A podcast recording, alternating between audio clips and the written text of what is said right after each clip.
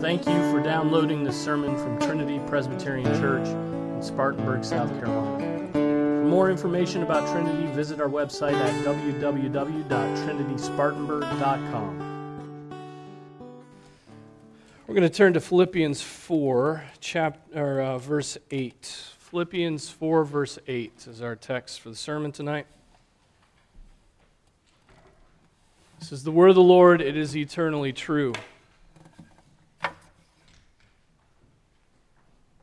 Philippians 4 8. Finally, brethren, whatever is true, whatever is honorable, whatever is right, whatever is pure, whatever is lovely, whatever is of good repute, if there is any excellence and if anything worthy of praise, dwell on these things. This is the word of the Lord. Let's pray. Our Father, we pray that even now we would allow our minds to dwell on these good and lovely things from your word. Father, we pray that you would help us to take our thoughts captive, and that taking them captive, they would be set upon you and set upon things above, and that you would bless all of our thoughts and meditations. We pray this in Jesus' name. Amen. Amen. You may be seated. So, the topic tonight is Christian meditation. And Christian meditation is one of those parts of, of what I would call our spiritual disciplines spiritual disciplines, personal practices of pursuing the Lord, how we grow in the Lord. The daily practice of the Christian, you know, should be these things. It should be prayer. It should be personal prayer. It should be family prayer. But you should pray certainly in your prayer closet alone with the Lord. You should read Scripture each day as much as you can. You should do family worship, family devotions, usually coupled with a meal. Or if you want to be like Jonathan Edwards, you can get them up at oh dark hundred in the morning and do them then. But at some point, the family should be together thinking about the Lord and looking at His Word and praising Him. And then, then, there's, then there's meditation, which perhaps is a part of prayer, but I want to I wanna pull it out and look at meditation on its own. So if you're doing those things prayer, scripture reading, family devotions, meditation then you're doing well. If you're doing all those things every day, then you're doing well. And it's likely that if you do those things every day joyfully, that you're a spiritually minded person. That what is arising up from within you is the work of the Spirit. If you're not doing those things, well, the implication would be different, right? That you're hearts are set on something else, and you're giving your time to those things. There's something you find maybe more delightful or more immediate than pursuing God in prayer and scripture reading and meditation. And so examine yourself in that. And if you're not doing well, then let's do better. And so that's the purpose of this sermon is to stir us up to do better at least in one area. Now, Christian meditation I don't even like to use the word meditation, right? Because there's so much baggage that goes along with, with meditation. In fact, I think that's why it's not often promoted or practiced in the church today, is simply because of that, that baggage. Uh, meditation has been popularized by Buddhist leaning famous people. Right? And that kind of meditation is not Christian meditation. That kind of meditation is pagan. LeBron James has a mindfulness app called Calm. Right? Did we know that? There were commercials on it on sports radio. Yeah, LeBron James is, is the mindfulness guru of the NBA. But that's Zen, right? That's Zen, and, and what it calls for is really uh, very different than what Christian meditation is. Christian meditation has an object in God Almighty. That's what we set our minds on. We set on some, our minds on something objective. Buddhist or Zen or whatever kind of meditation is really self referential. It's, it's setting your mind on yourself, or it's a lack of, of um, it's an emptying of the mind. But um, that is not, that is most definitely not what uh, I'm exhorting you today. I don't want you to become one with the universe by removing your mind from the immediate and, and getting into some sort of state of being. Um, I very much want you to stay yourself and set your mind on the Lord Jesus Christ. That's Christian meditation. It has a single object in the triune God. B- the BBC I don't know why they're an expert on Buddhism, but the BBC says that meditation is, quote, a way of taking control of the mind so that it becomes peaceful and focused, and the meditator becomes more aware. The purpose of meditation is to stop the mind rushing about in an aimless or even a purposeful stream of thoughts. People often say that the aim of meditation is to still the mind. That's the aim of meditation, simply to still the mind in other words, it's self referential, right? It's just about uh, stopping the thoughts. All of that we would say is just like preparation to get to meditation. You want to stop thinking about certain things and put your mind on other things, right? So even they're, they're like uh, not even in the entryway of meditation uh, when it comes to what we're talking about. And so perhaps we shouldn't use the word meditation because of the baggage there are alternatives, right? Um, how about this? Thinking about God and His glory. I like that. Thinking about God and His glory, putting the mind on Him, pondering His excellence. The, um, John Owen called it spiritual mindedness, right? Having a mind that's set on the things of the Spirit. In Philippians 4:8, the verb translated dwell on these things. You notice that the last part of the, the verse we're looking at, dwell on these things, is what the New American Standard has. If you're looking at a different version, it probably has something else there. It's logizomai, that's the verb there. It's from the root logos in the sense of, eh, of an account or reckoning, but you recognize that word logos as the word, right? And so this word has some connection to that. Christian meditation is not practiced in the church today, also. I think another reason we don't practice it is we're too busy. We're all very busy. Uh, we needn't be, but, but we keep ourselves busy. We hustle from one thing to the next, finding extra minutes simply to squeeze in our Bible reading and our prayer. So, the idea of giving time to stopping and thinking about what we've read in the scripture is uh, there's a competition for that time with a thousand things on your to do list. And so, we, we, um, we, think it's, we think to stop and think about what we've read and set our minds on it and pause is actually imprudent and unreasonable because we're, we have actions to take, as if meditating on the Lord is not some sort of action. Uh, another reason we don't meditate is technology. Technology. It is doing us a disservice by dictating to us. It's not only is it constantly interrupting us, but it's dictating to us what we should be thinking about. Right? It is telling us all the time what to set our minds on. You know, you get a notification for a half price blast at Sonic. Boom, it's there. What's your mind on? It's on that tasty ice cream. Right? And, and so we're constantly getting this. Our phones, our televisions, our iPads, computers, incessantly shouting to us what we should think about. Our Facebook feed gives us some wonderful and useful information, but it also forces our minds to ponder the things of this world rather than the things above. Uh, in his book, uh, there's a book called From the Garden to the City The Redeeming and Corrupting Power of Technology.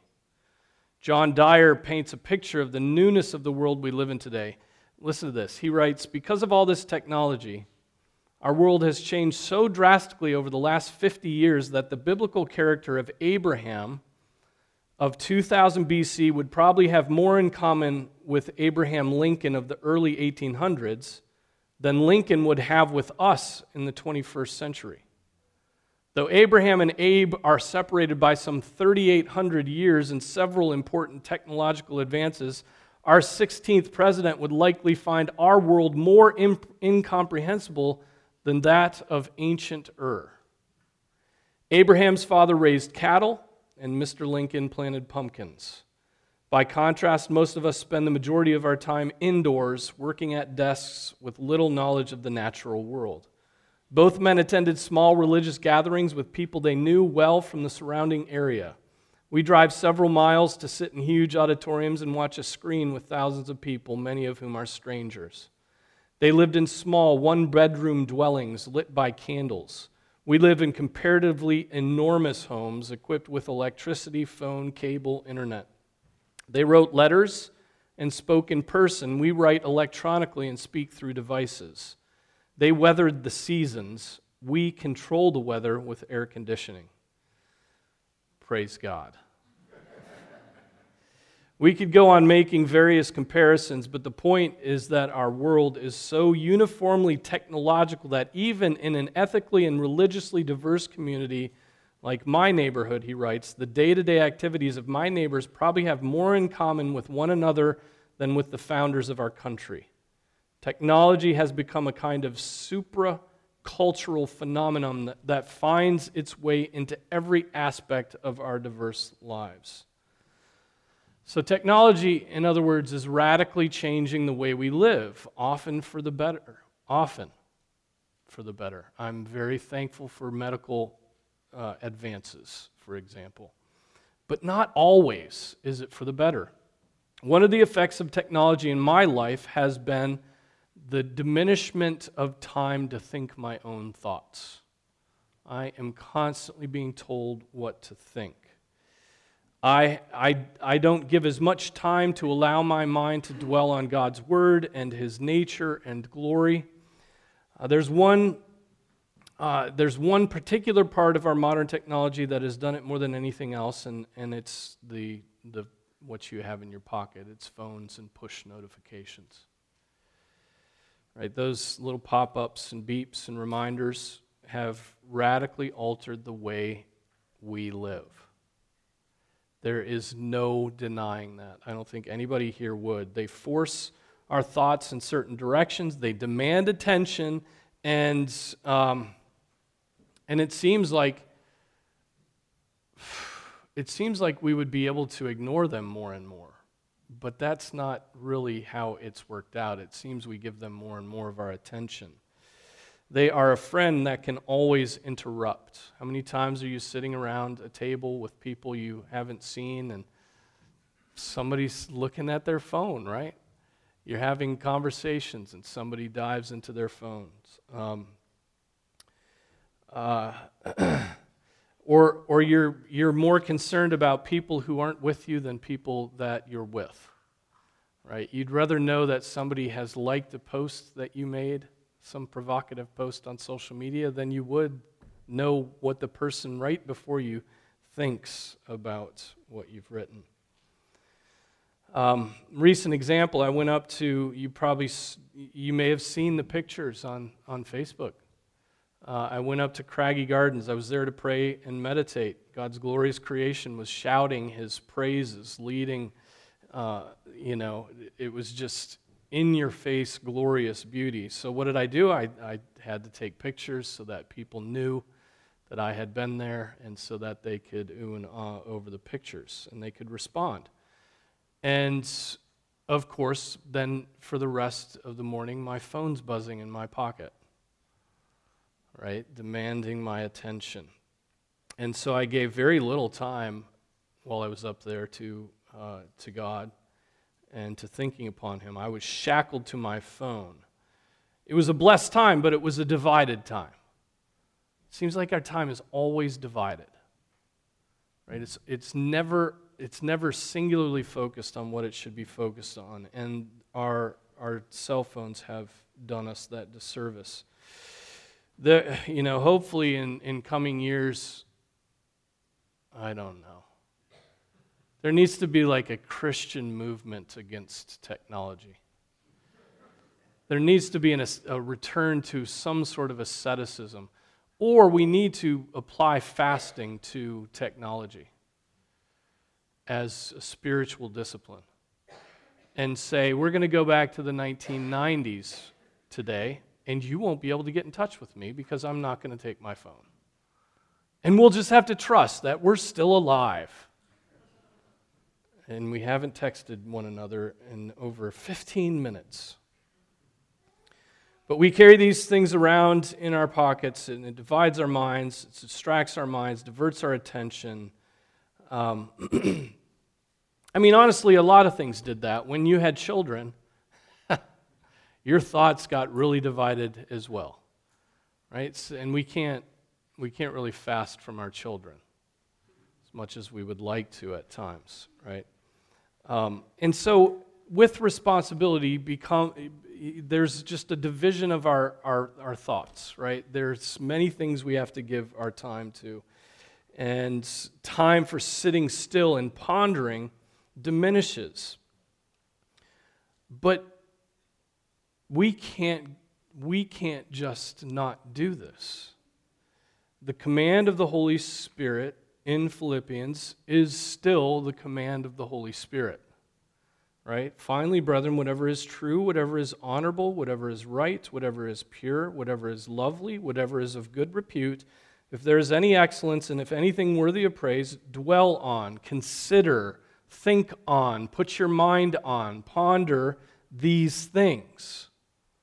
Telling us to ponder these things, to roll them over in our heads, to think about them. So, God does give us work to do. He gives us things to do. He gives us children to teach and raise, and a host of other things that demand the attention of our minds, our, our, our pondering thoughts. But these things may not occupy our minds to the exclusion of thinking about God Himself and His glory. There are days, aren't there, where you haven't set your mind in, a, in any serious sort of way on God. And how scandalous is that? Think of how terrible that is, given what God has done for us, that He made us, that He redeemed us by the blood of His Son. And there are days, maybe weeks, months, where we don't seriously give our minds over to thinking about God. And that should not be. In his book, The Grace and Duty of Being Spiritually Minded, John Owen gives us a definition of meditation that um, I'll get to that in a second. But in the preface of that book, his, I, I, believe it was his successor, Thomas Chalmers, is that right? Is he the guy who, I don't know, maybe it wasn't, but um, I'm looking at Renton. You know everything about John Owen, right? Didn't you write it? No.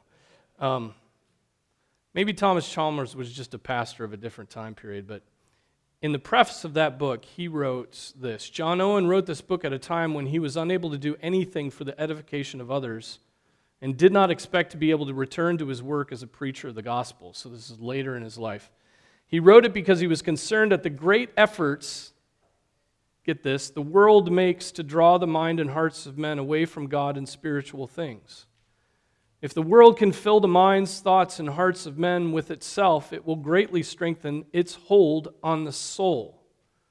Let me say that again. If the world can fill the minds, thoughts, and hearts of men with itself, it will greatly strengthen its hold on the soul, preventing it being overcome by faith and obedience. In others, it will greatly weaken all grace and bring the soul into the danger of being eternally ruined. For if we love the world, the love of the Father is not in us. And when the world fills our thoughts, it will drag our hearts away from God. And we have little portals into the world that we constantly give our attention to. right? How scandalized would Thomas Chalmers be, right? Your brain can get addicted to vines and TikTok and memes and all the godless drivel that is out there. Your mind can get addicted to it. And being addicted to it, it forces out thoughts of God. Because thinking about God engages the whole being. It takes some effort, but enjoying, you know, some stupid trick or prank that somebody plays on somebody else in the 30 second window you get to watch it, oh, it's sort of some immediate, you know, dopamine. And we can actually become addicted to that just as our body can get accustomed to junk food. We crave that sodium of junk food, right? And so snap out of this. Realize that what you set your minds on is what you're feeding on. And if it's TikTok, you're eating Mountain Dew and Oreos for your nourishment. On occasion, Mountain Dew and Oreos sounds kind of good, but it sounds terrible for breakfast, lunch, and dinner every day. Another thing that distracts us from giving our thoughts to God is the lukewarmness of our faith. When we leave our first love, like that church in Ephesus described in the second chapter of Revelation, our thoughts of Him diminish, grow less and less zealous. That which we love the most will undoubtedly have the most of the thoughts of our mind. If Jesus Christ is not your first love, your thoughts will seldom settle on his glory and his kingdom. What is, um, what is it that you roll over in your mind? Is it lustful thoughts? Is it your husband or your wife? Is it what people think about you? Is it your friends? Is it money, vacations? Is it uh, sales, cars, f- food? Is it vengeance that occupies your thoughts? Is it jealousy, envy? Is it discontentment? Do you just, is your, are your thoughts like a string of grumbling and complaining? You know, why, why this again? Why are my ankles hurting again? Why this? Why that? You know? Why does this food not taste as good as I wanted it to? What, what, what, what? All these things. That which you love most will occupy most of your thoughts. And if you love yourself most, then you will think, uh, think about the things that make you discontent in your flesh. If you've ever been in love, you know what, that what I'm saying here is true. Can I say that? Is that too mushy? Right? When you're in love, all you can think about is the object of your affection. Right? Hopefully, you can work the Lord Jesus Christ into your thoughts. But when you're in love, you want to think about the one who is lovely, right? Um, if you examine yourself, what is it that your mind dwells on? What is it that you ponder? Are there ruts in your brain that are dug so deep there because you just keep going down the same path in your thoughts? Is it God the Father? Is it God the Son? Is it God the Holy Spirit? Is it God's glory? Is it their wonderful glory that occupies your thoughts? Where your treasure is, there your heart will be also, Scripture says.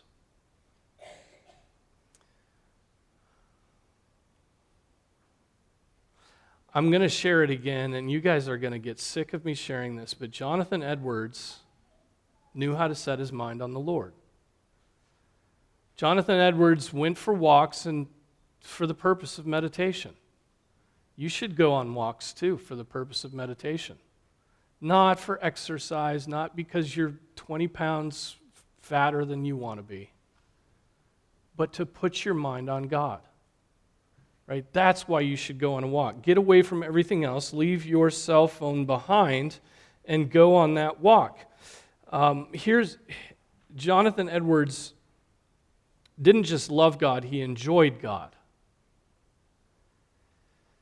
In loving God, he loved to think about him and meditate on him, God and his glory. He speaks this way about his conversion and subsequent faith. The first instance that I remember of that sort of inward sweet delight in God Now, let me just stop there. Do you have an inward sweet delight in God? Have you ever had an inward sweet delight in God? Somewhat like that feeling of being in love, but, but even more cosmic, even greater, more grandeur than that, contemplating the Creator of all things.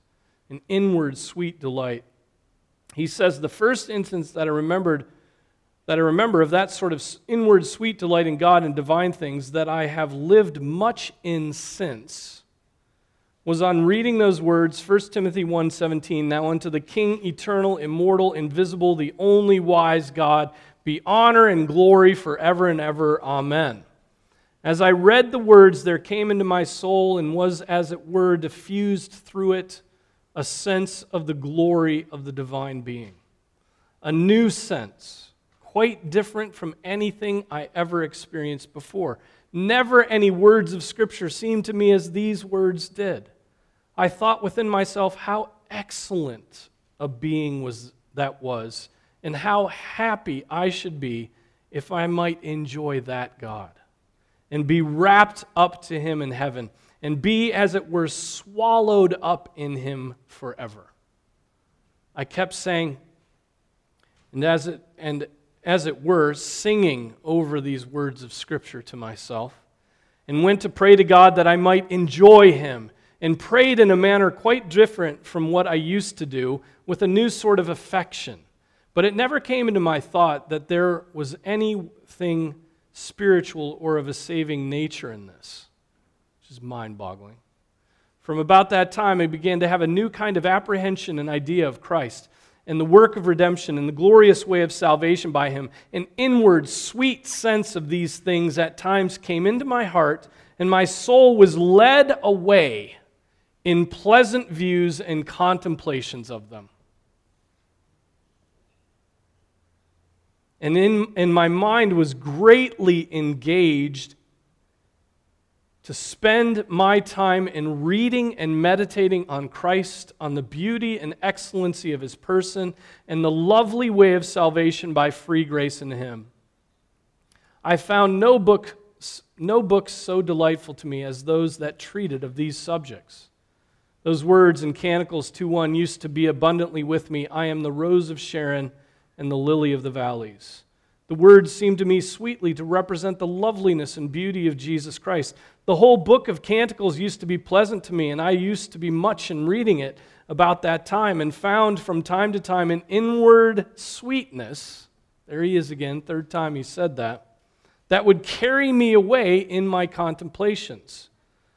This I know not how to express otherwise than by a calm, sweet, abstraction of soul from the concerns of the world. And sometimes of a kind of vision or fixed ideas and imaginations of being alone in the mountains or some solitary wilderness far from all mankind, sweetly talking with Christ and rapt and swallowed up in God. The sense I had of divine things would often of a sudden kindle up, as it were, a sweet burning in my heart an ardor of soul that I know not how to express. I know if, you've been, if you have the Spirit living in you, you know exactly what Jonathan Edwards is talking about. You know exactly what he means. You've had that warmth of heart. You've had that, that, that feeling that, you, that, that exists nowhere else for God Himself. Edwards delighted in thinking about God and his greatness, and that's my hope for us too. I want us to be a church that delights in contemplating God, contemplating his glory and his costly grace. We have to be people who turn off the push notifications, right? That goes for walks and prays and meditates on the glory of God. I want our worship to cause this kind of contemplation right? And so this would be us just living according to our catechism, right? That first question of the catechism what is it, children? What's the question? Not you, Mary. I said children. Esther, what is it? Yeah, what's the chief end of man? And the answer is to glorify God and enjoy Him forever. To enjoy Him. I want us to be filled with all the fullness of Jesus Christ, and I pray that God would be gracious to us and through His sanctifying grace give to us a depth of love for Him that causes us to simply want to worship, to simply want to set our minds on His glory, right? To, to stop striving, to, to pull yourself away from your work and just set your mind on things above, to think on His glory. To enjoy God means so many things, right? It, it means enjoying the fruit of your labors, right? It, it means, it, it means loving His creation, but it certainly means actually enjoying His presence by the Holy Spirit at work within us as we contemplate Him, as we set our minds on Him, as, as we think about our beloved. I, I did far more of this kind of meditating early in my Christian walk. I loved to go out by myself, usually taking along with me one of those Puritan paperbacks. Right? So helpful in drawing my thoughts to God through Scripture.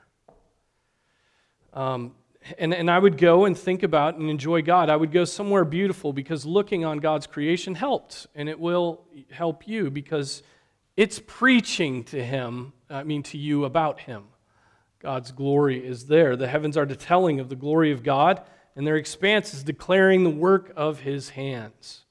And so get there where, where creation is shouting His praises at you, and maybe you'll follow suit in your own mind to shout your own praises to Him. When was the last time you got by yourself, turned off your phone, and with the help of general and special revelation, gave your thoughts over to dwelling on God Himself and the glory of His throne room in heaven? This is, this is a form of prayer, but it is just mulling over in your thoughts what you know about Him from His Word.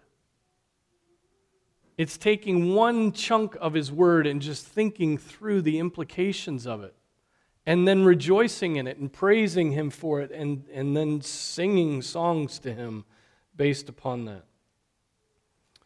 Um, if you've never done that, you, you're like a man who would be happy having a robot for a wife. Right? She's, she's not very pretty, she's not very affectionate, she's not very alive but she sure gets done what I ask her to get done around the house. Um, if you have no affection for God, no desire to spend time contemplating His glory, no enjoyment of Him as the one true living God, you're treating Him as your basically your salvation bot. He just gives you a ticket out of hell. And you have no affection for Him. It's, it's your salvation bot.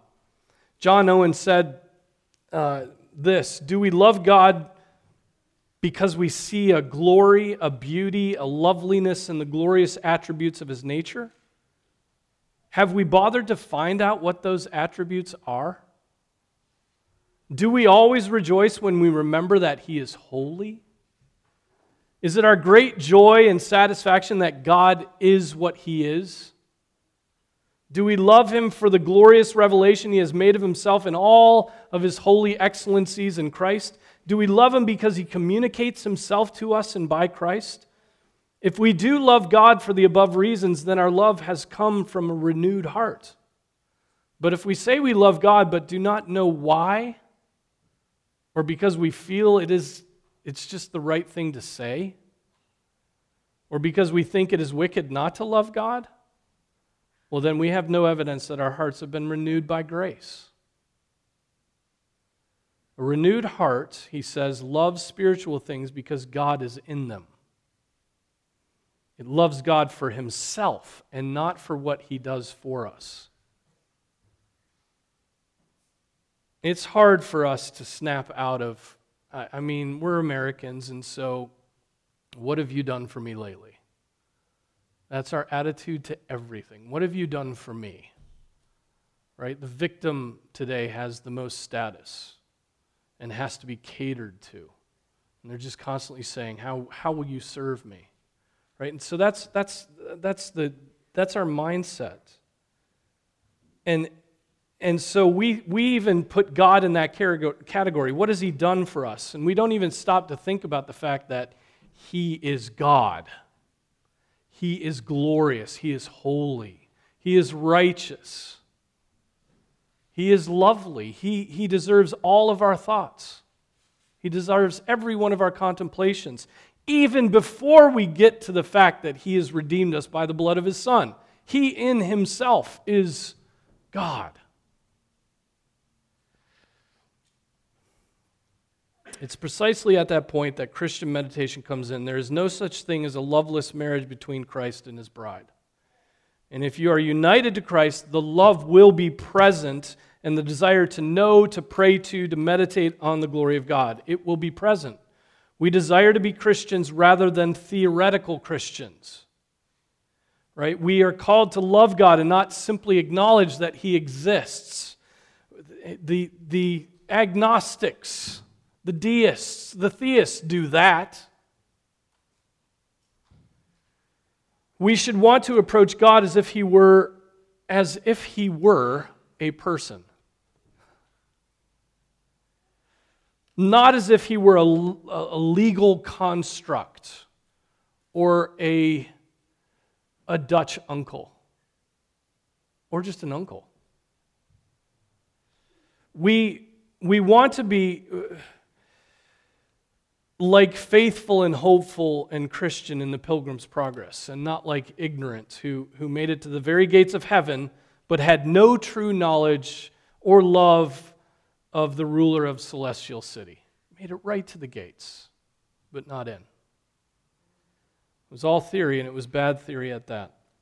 One of the glories of the Christian life is that the mind has been changed. We we were unregenerate, and here's what we thought about as stated in Genesis 6 5. Every intent of the thoughts of his heart was only evil continually.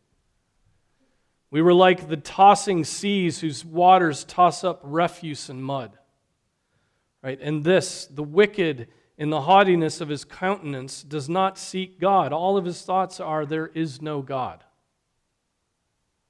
But when the Spirit of God regenerates a wicked heart, what what promise does that man receive concerning his thoughts? Here it is You shall love the Lord your God with all of your heart, with all of your soul, with all of your strength, and with all of your mind.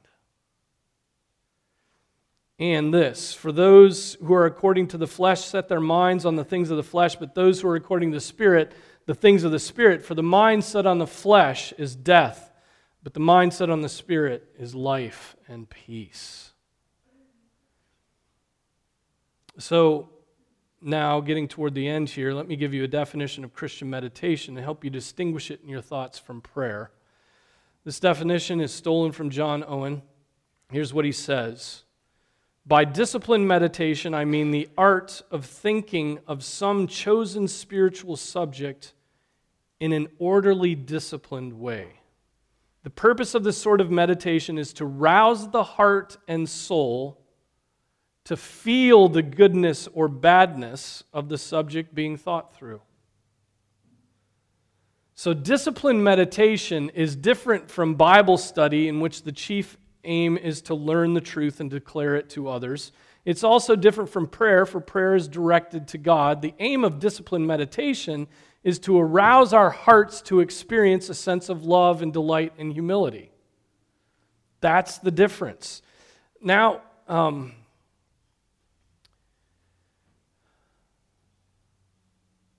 Let me read that definition one more time. By disciplined meditation, I mean the art of thinking of some chosen subject, spiritual subject, in an orderly, disciplined way. The purpose of this sort of meditation is to rouse the heart and soul to feel the goodness or badness of the subject being thought of. And why does he say badness there? Because he says you should contemplate hell. It's good for you. Contemplate separation from God's benevolence. And that badness will sink into your soul and will make you tremble and love God for his mercy. Right? But notice also he says that it's to set your mind on things in an orderly, disciplined way.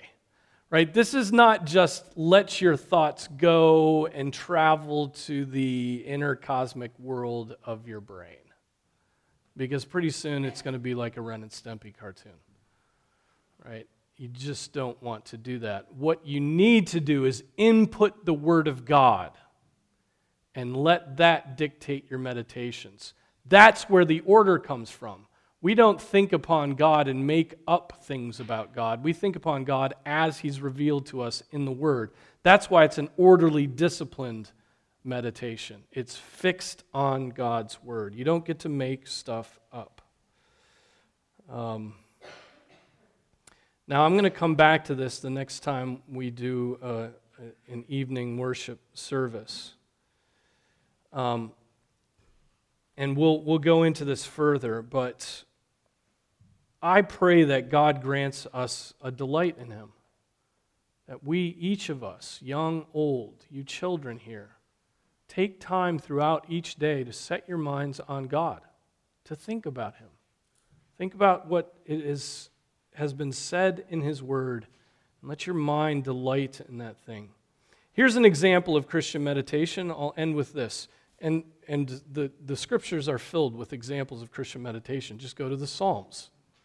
Every one of those is a, is a meditation on God. Here's one of those Psalms a Psalm of David, a psalm of praise of David, Psalm 145.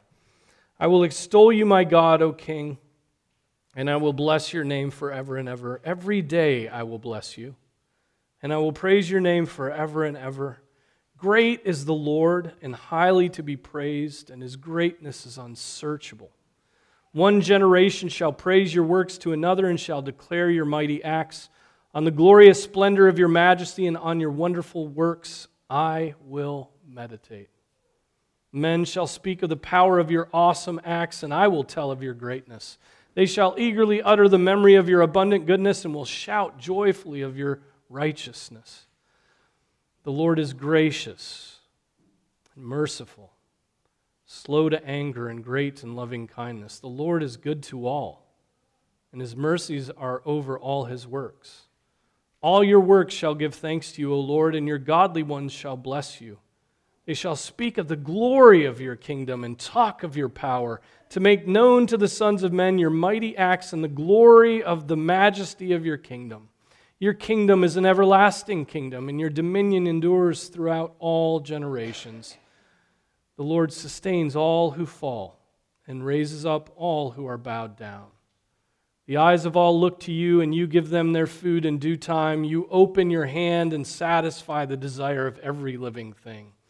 The Lord is righteous in all his ways and kind in all his deeds. The Lord is near to all who call upon him, to all who call upon him in truth. He will fulfill the desire of those who fear him. He will also hear their cry and will save them. The Lord keeps all who love him, but all the wicked he will destroy. My mouth will speak the praise of the Lord, and all flesh will bless his holy name forever and ever. So now, in the coming weeks, take David's psalm and make it the basis for your own thoughts. Put this word in your mind and let it draw your thoughts out to God, to Him who is all the glories that are mentioned in the passage we began with in Philippians 4 8. True, honorable, right, pure, lovely, good repute, excellent, worthy of praise. So set your minds on God. Let your minds dwell on Him. Let's pray. Almighty God, we ask for your forgiveness. Forgiveness for minds that are filled with drivel, filled with distractions, uh, taken away to be set upon the things of the world. And Father, though we love you, our love is conflicted because we think so little about you and your glory. So, Father, I pray that you would, you would forgive us. Forgive us for not loving you with all of our minds. Forgive us for allowing ourselves to be distracted. I pray that you would give us, by your Spirit, the self discipline, Father, to arise early, to stay up late, to, during the lunch break, give our thoughts over to you. And Father, I pray that in that we would find peace, that we would find satisfaction in you, and that we would stop trying to find satisfaction in this world. Help us, Father, we pray in Jesus' name. Amen.